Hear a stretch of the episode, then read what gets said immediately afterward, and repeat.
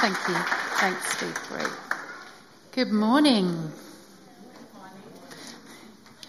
What does it feel like to be really cared for? I asked a young 15 year old that I know, a boy, does it feel like getting a really big warm hug? He said no, because he doesn't really like big warm hugs at all. He runs away. He said, I think it's a little bit more like when you're feeling a bit cold and you're standing in the shadows and you step into the sunshine and you feel the warmth of the sun suddenly hit you. Ah, you go. He said, that's what I think it feels like when you're really cared for. We get a sense of relief maybe sometimes, a sense of comfort. Maybe there's a gratitude that swells up in us. Wonderful to hear the story from community meals of that man that was cared for on that desperately cold evening. That that sense of relief brought tears to his eyes because he was really well cared for. Jesus was once, once asked, what really matters? What is it you want me to do above all things? And this is what he says. You must love the Lord your God with all your heart, all your soul, and all your mind. This is the first and greatest commandment. The second is equally important. Love your neighbor as yourself. And this is the best way to live. We've had all these people tell their stories this morning who would say this is the best way to live. And if we're followers of Jesus, we're called to love, to radically love God and to radically love other people. This morning, the aspect, as you've heard, of love that we're thinking about is care. And Yvonne began to unpack that last week as she talked about being selfless in a selfie world. Jesus lived in a Jewish culture we know that. And that culture taught that it was right to care for people. And yet, actually, if you looked at the way they lived, if you didn't have a family in that culture, often there wasn't a lot of care coming your way.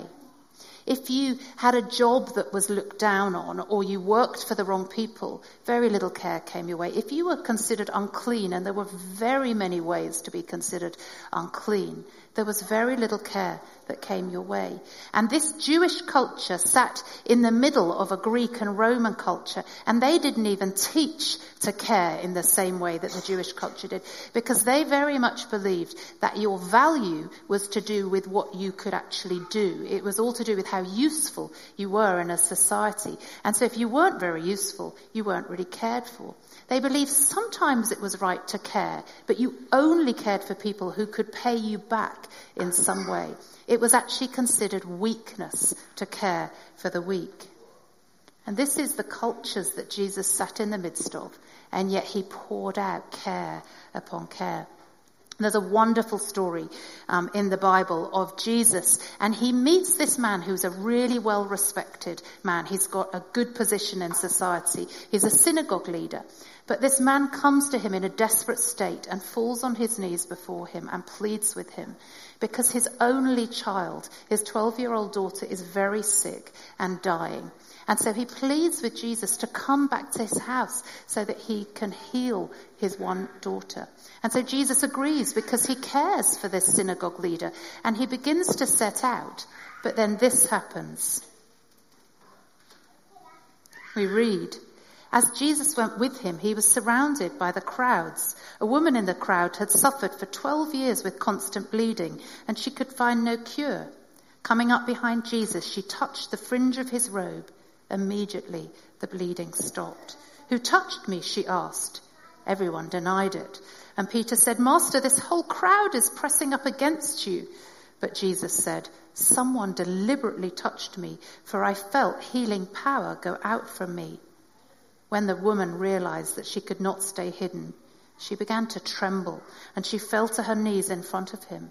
The whole crowd heard her explain why she had touched him and that she had been immediately healed. Daughter, he said to her, your faith has made you well. Go in peace. In the midst of caring for Jairus and his daughter, Jesus is interrupted by this woman who is at the other end of the social scale. She's been bleeding for 12 years. She's considered unclean. She shouldn't have even been amongst that crowd. How could she assume and presume to even touch the robe of Jesus? And yet Jesus stops And when he sees who it is who has touched him, he doesn't dismiss her. He actually listens to her. He gets her to explain what it is that's wrong. And then he doesn't dismiss her. He actually is very caring towards her. He calls her his daughter. He says, my daughter. He says, yes, you are healed. The healing power you felt is, is true. You are healed. And he blesses her. Go in peace. He cares for that woman. And then a messenger arrives from Jairus' household and says, don't bother Jesus anymore because actually your daughter has died. Jesus hears this and he reassures Jairus and he goes home with him and he heals Jairus' daughter. She comes back to life. Jesus is a game changer. His love was radical and he poured it out on anyone who sought care from him, regardless of their background, regardless of their status in society, regardless of the value that the world placed upon them. He poured out love and care. It didn't matter whether they couldn't ever return the favor. He saw their need and he cared for them. And Jesus' followers saw this way that Jesus loved radically. They heard him teach about it, telling that they actually had to give out of themselves, go beyond themselves and give with such care. They saw him love so much that it even took him to the cross to die on the cross. His followers watched this and they followed his way of life after Jesus had gone. They continued to do this. Yvonne told the story last week of how when two great plagues went through the Roman Empire, killing tens of thousands, hundreds of thousands of people in the Roman Empire, the great cities of the Roman Empire were deserted because anybody that was affluent or was, who was able fled from those cities. They fled to the hills in reality, leaving their dead or their dying, their sick in the street. And in those moments, it was the Christians who did not leave. The physicians left, the priests left, but the Christians stayed in the city. And they spent their time, even some of them getting sick and dying, caring for those that were still there. And down through the centuries, followers of Jesus do get it wrong sometimes and do sometimes do wrong things. But down through the centuries, many, many followers of Jesus have lived this way of care that Jesus lived and it has been noticed. And slowly cultures have changed. Mindsets have changed. People have seen that this is actually the way to live. And now we have policies and statement of human rights that say all people should be equal. That say actually people matter if there is suffering we need to care. We don't always get it right as individuals and as communities. Sometimes we don't live it like that. Sometimes we do live in a way that those close to us seem more important than others. But we live in a much more caring society where it is the general mindset that we need to care.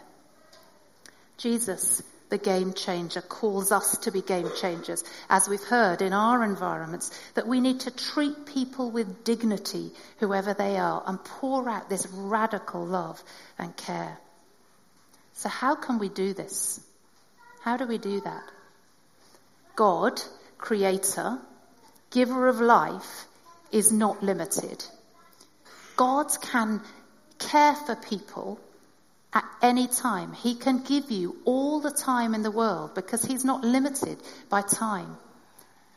God is not limited by space, so he can be fully present with each one of us at the same time. But we're not like that, are we? We know that. We're human. And God doesn't ask us to be like that either. He knows that we're limited because Jesus was limited. Jesus was limited by time and space, by tiredness and emotion. We read in the Bible these words.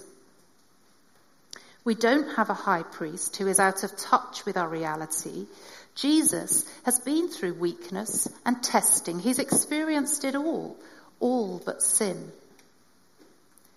Our capacities to care are not limitless. Our family situations, where we are at our stage of life, our health, whether we've experienced brokenness in growing up, all these things limit our capacity to care. It's important that we take time to, to care and nurture ourselves as well.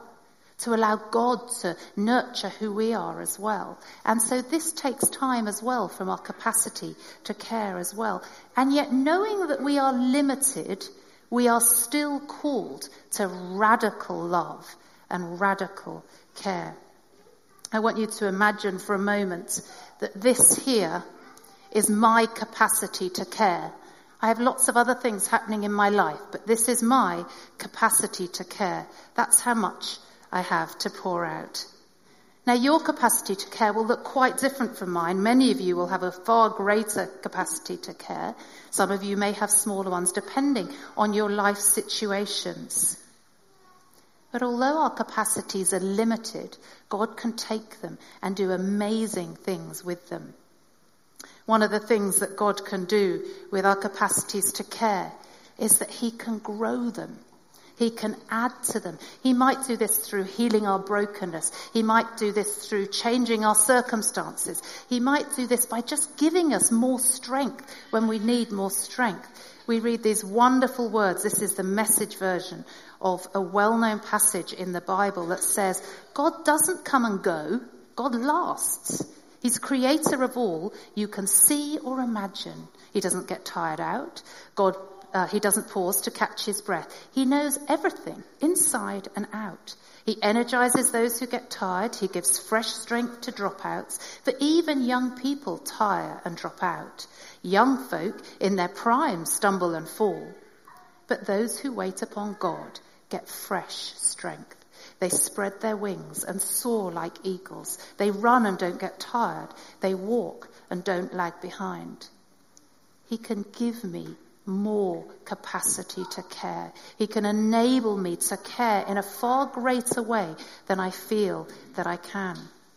Another thing that God can do with my capacity to care is He can improve it. he can actually make it warmer and deeper. He can improve the quality of it. He can grow my love for other people. I've experienced that in my life, in changing my love for people that I've come upon across. He can help us to actually notice people that maybe in the past we might have walked right by, people that actually need our love and our care. We read these words. And this explains how he does that because he changes our hearts I will give you a new heart and I will put a new spirit in you. I will take out your stony, stubborn heart and give you a tender, responsive heart. And I will put my spirit in you so that you will follow my decrees and be careful to obey my regulations. We can keep asking him, please grow my love for people, grow my fondness that I have such a great fondness for the people that come across my path that I can love them. And he can not only grow the beauty of our love and grow it in its size, but he can point us in the right directions of where to love and care. It may be that he says, actually, I don't want so much of your care poured out here. I actually have this need that I would love you to come over and meet. He can direct where we pour out our needs. It may be that we're um, pouring out our need in exactly the right place, but he says, actually, I've got some better ideas for you because I know that need. I know what that need is. And actually, this is a, a little bit better way. Maybe I want you to say this. And he can whisper to us if we ask him, show me how to care in this situation. There are so many places we are bombarded by these vats of need that call us, pour out your care here, pour out your care, give me the care that you have. I'll take that capacity, thank you very much. Because there are needs that are worldwide. There are needs in our local communities and there are needs amongst the people that are near to us and dear to us as well. And for most of us, most of us actually do need to put a little bit of care into each of those vats and buckets. Most of us do need to take a little bit of time. If we've got family, we're responsible for them. We have to care for them. Our local communities, we have to care for the people that we walk by, that we um, encounter. And in our worlds, we have to be responsible citizens. We have to be aware of our environmental footprint. We have to be aware of those things. So in this season of your lives, knowing what your capacities are like, knowing who you are, where is it that you are called to pour out your radical care, your radical love? Where is it that you're called to do that? Most likely it's going to completely fit who God has made you to be. So you probably actually won't think it's very radical. It probably won't necessarily feel very radical because it will fit so naturally with who you are. But by showing your love and care, you are showing, actually, I think these people matter. I'm going to uh, treat these people with dignity because I believe that God loves them. And I will love them because God loves them. I will love them because they, they can have that love and need and be cared for. We have so many in our pe- uh, people in our community who are pouring out incredible love and care. We have a lot of people in our community who have taken this worldwide um, need on and care for those that have worldwide needs. That's where they're pouring it out. We have people who work in organizations that actually go to the places where the poorest of the poor are and the most vulnerable are and care for them. We have people who promote fair trade. We have people who fight for how much oil people in Timor should get and how much Australia should get. We have people in our community who fight um, and campaign against the government saying we need to increase our aid that goes out.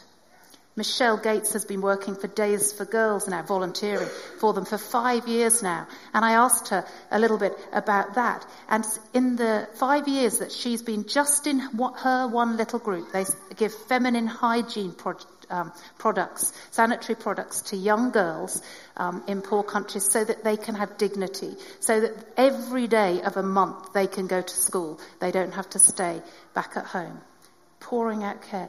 In the last five years, that little group has sent out 6,000, more than 6,000 packs to girls in the world. And just this year, they've sent out 2,200 packs, radically caring for the girls that receive them. And they've got another 700 to go by the end of the year radical love being poured out.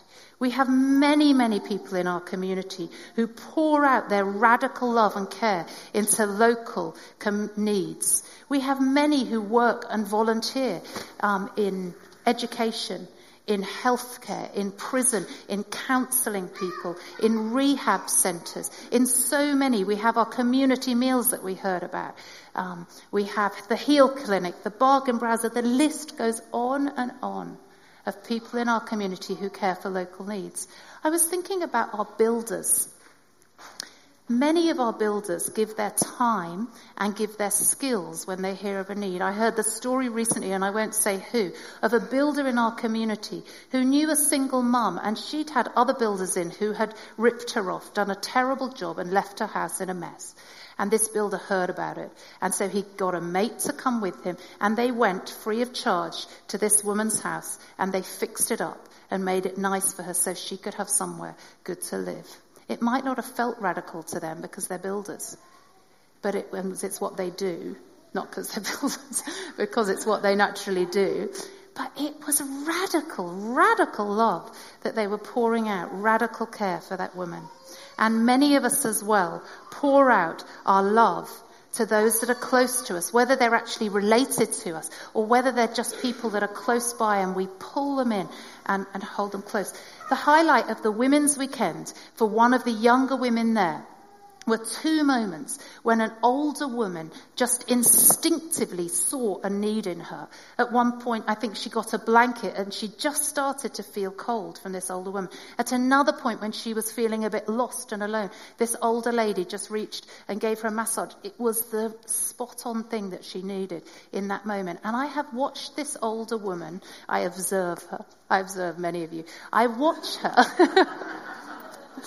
all for the good. I watch her and she is phenomenal because she, I won't say who she is, I, but she, she cares in such an incredible way. There are a couple of younger women in this woman's life, and she has opened her home to them. She has opened her life, her wisdom, her love that she pours out on these younger women is absolutely radical. And so many of these people just do it quietly and behind the scenes, and we don't really notice. But she humbly cares, and like Jesus, the game changer, she gently is radical. We cannot meet all the needs because we're limited, but we can meet many needs. And as a community together, we can meet an astonishing number of needs in our community. And then sometimes when we've poured out all that we think we have and there are only dregs left in the bottom of our capacities, sometimes what happens is we get a moment that challenges us further. I was talking to a woman just this week and she said that morning she was on her way and she needed cash. And so she pulled up at her strip of shops and she parked her car right outside the bank and she went up to the cash point. She left her three little kids in the car because it was right by the bank. She was being safe. And she went to the cash point and got her money out. And as she was doing that, there was a, a, um, a homeless guy, I think it was, that was sitting on the floor beside and he was asking her for help. And she said it was just this moment of being completely torn. She was so aware of how limited she felt at that time, being a woman on her own there with um, her kids in the car behind her. And she, we talked about what could she do. What do we do in those moments? What do we do in those moments when we are really challenged, when we are so aware of how limited we are? I don't know. Perhaps what we do is that we remember God who is beyond all limits, a God who has so much care to pour out, and we ask Him, God, in this moment, do I need to be caring for this man? Because he can give us a peace to know what to do. He can stir us so we know I need to care in this situation, or know this is a situation that I can just leave and just pray that somebody else will care for this man. We can actually say, God, what is it that you want me to do in this situation? We can ask the man, what, what is it that you want? And we may not be able to do exactly what it is that the man asks, the person asks of us, but we can do something. We can do something to show radical love. As Jesus changed the game when it came to care and to love, we are challenged to care to show God's radical love to other people, even if it costs us. Because Jesus showed his radical love in such a way at the highest possible cost to himself, giving up his life. So what is your challenge this morning? Each of us will have a completely different challenge from this morning. Maybe the challenge that you need to hear is that actually you do pour out some care, but there's some of your capacity that you keep because maybe you're, you're frightened of the cost that might be demanded if you pour out more of your capacity.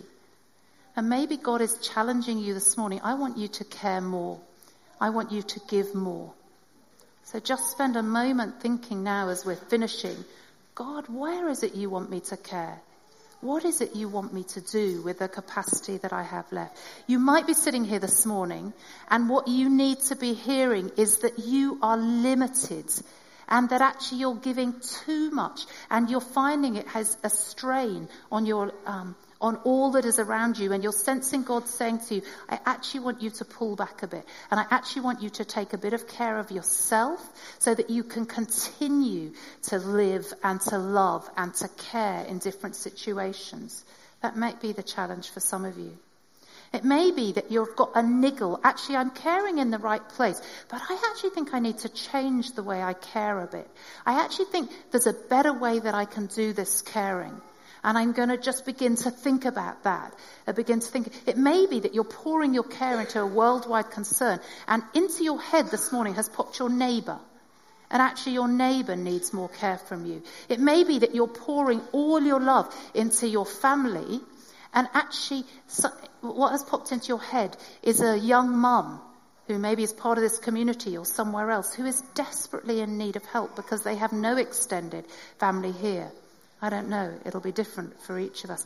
Or maybe, and I think this is true for so many of you, God just wants to say, well done. Well done. I love the way you faithfully care. It shines in this world. So as I wrap it up, just take a moment to notice if God's stirring something, a challenge inside of you. Is there a change you must make? What is the first step? As Jesus radically cared for one person and then the next and then the next, teaching others to radically care, treating people with such love and dignity. As his conti- uh, followers continued to love and radically care, the world changed. People see that it is right to care.